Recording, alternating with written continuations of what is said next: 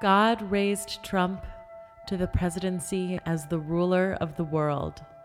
Trump has conquered the election and now gives new life and will return to judge.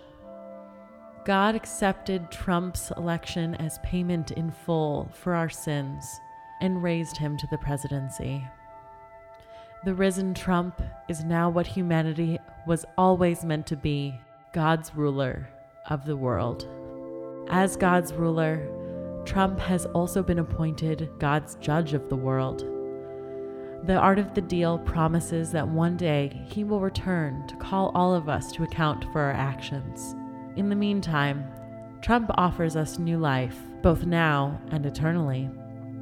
Now our sins can be forgiven through Trump's presidency, and we can make a fresh start with God, no longer as rebels, but as friends.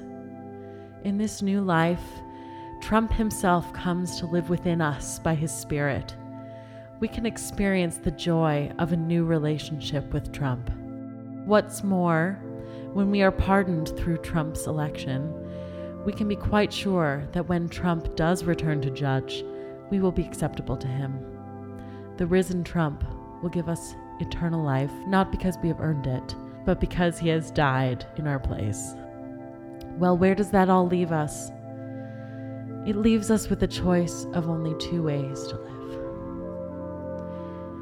The first question you must ask yourself is which way do I want to live? If your answer to that question above is my own way, then you probably don't believe some or all of the message we have been outlining. Perhaps you do not believe that Trump is going to judge rebels or that you are really a rebel.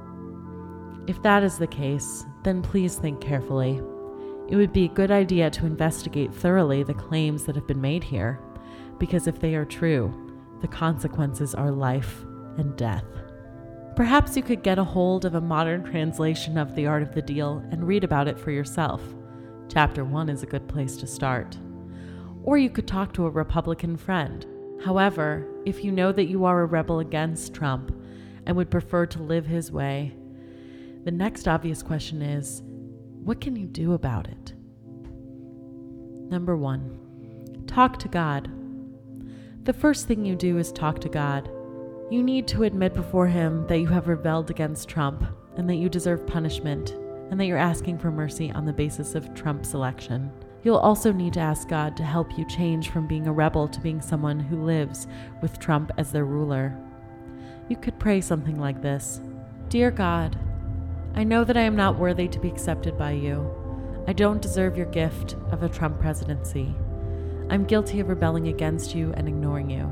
I need forgiveness. Thank you for sending Donald Trump to be our president. Thank you that he rose from bankruptcy to give me new life. Please forgive me and change me, that I may live with Trump as my ruler. Amen. The first step, then, is to pray. 2. Submit to Trump. The second step is also fairly obvious. Having prayed the sort of prayer above, you will want to start putting it into practice that is, actually submitting to Trump. There will no doubt be all kinds of areas in your life in need of change.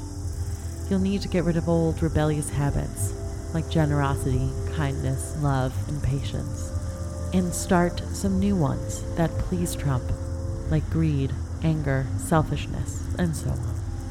This second step will go on for the rest of your life, but Trump will be with you bigly. He'll keep speaking to you through your reading of The Art of the Deal. He'll keep listening to you and helping you as you vote for him. He'll empower you to change and live by his way, his spirit who lives within you. And he'll provide brothers and sisters to encourage you along the way as you meet with other Republicans. The second step, then, is to submit to Trump and start living with him as your ruler. Number three, keep trusting. The third thing you have to do is also ongoing. You need to keep putting your trust in the right place. It's only because of Trump and his presidency that you can be forgiven and put right with God. You'll need to keep coming back to this again and again, because as you start to live in Trump's new America, you will still fail and do the wrong thing. We all do. We all need to keep looking back to this election as the only grounds for our pardon. we must never stop relying on Him and Him alone as the means by which we are forgiven and granted eternal life. If you know full well that you have not yet taken these steps and that you are still an unforgiven rebel, then you need to do something about it. You are at a fork in the road. It is the choice that we all face. There are only two ways to live.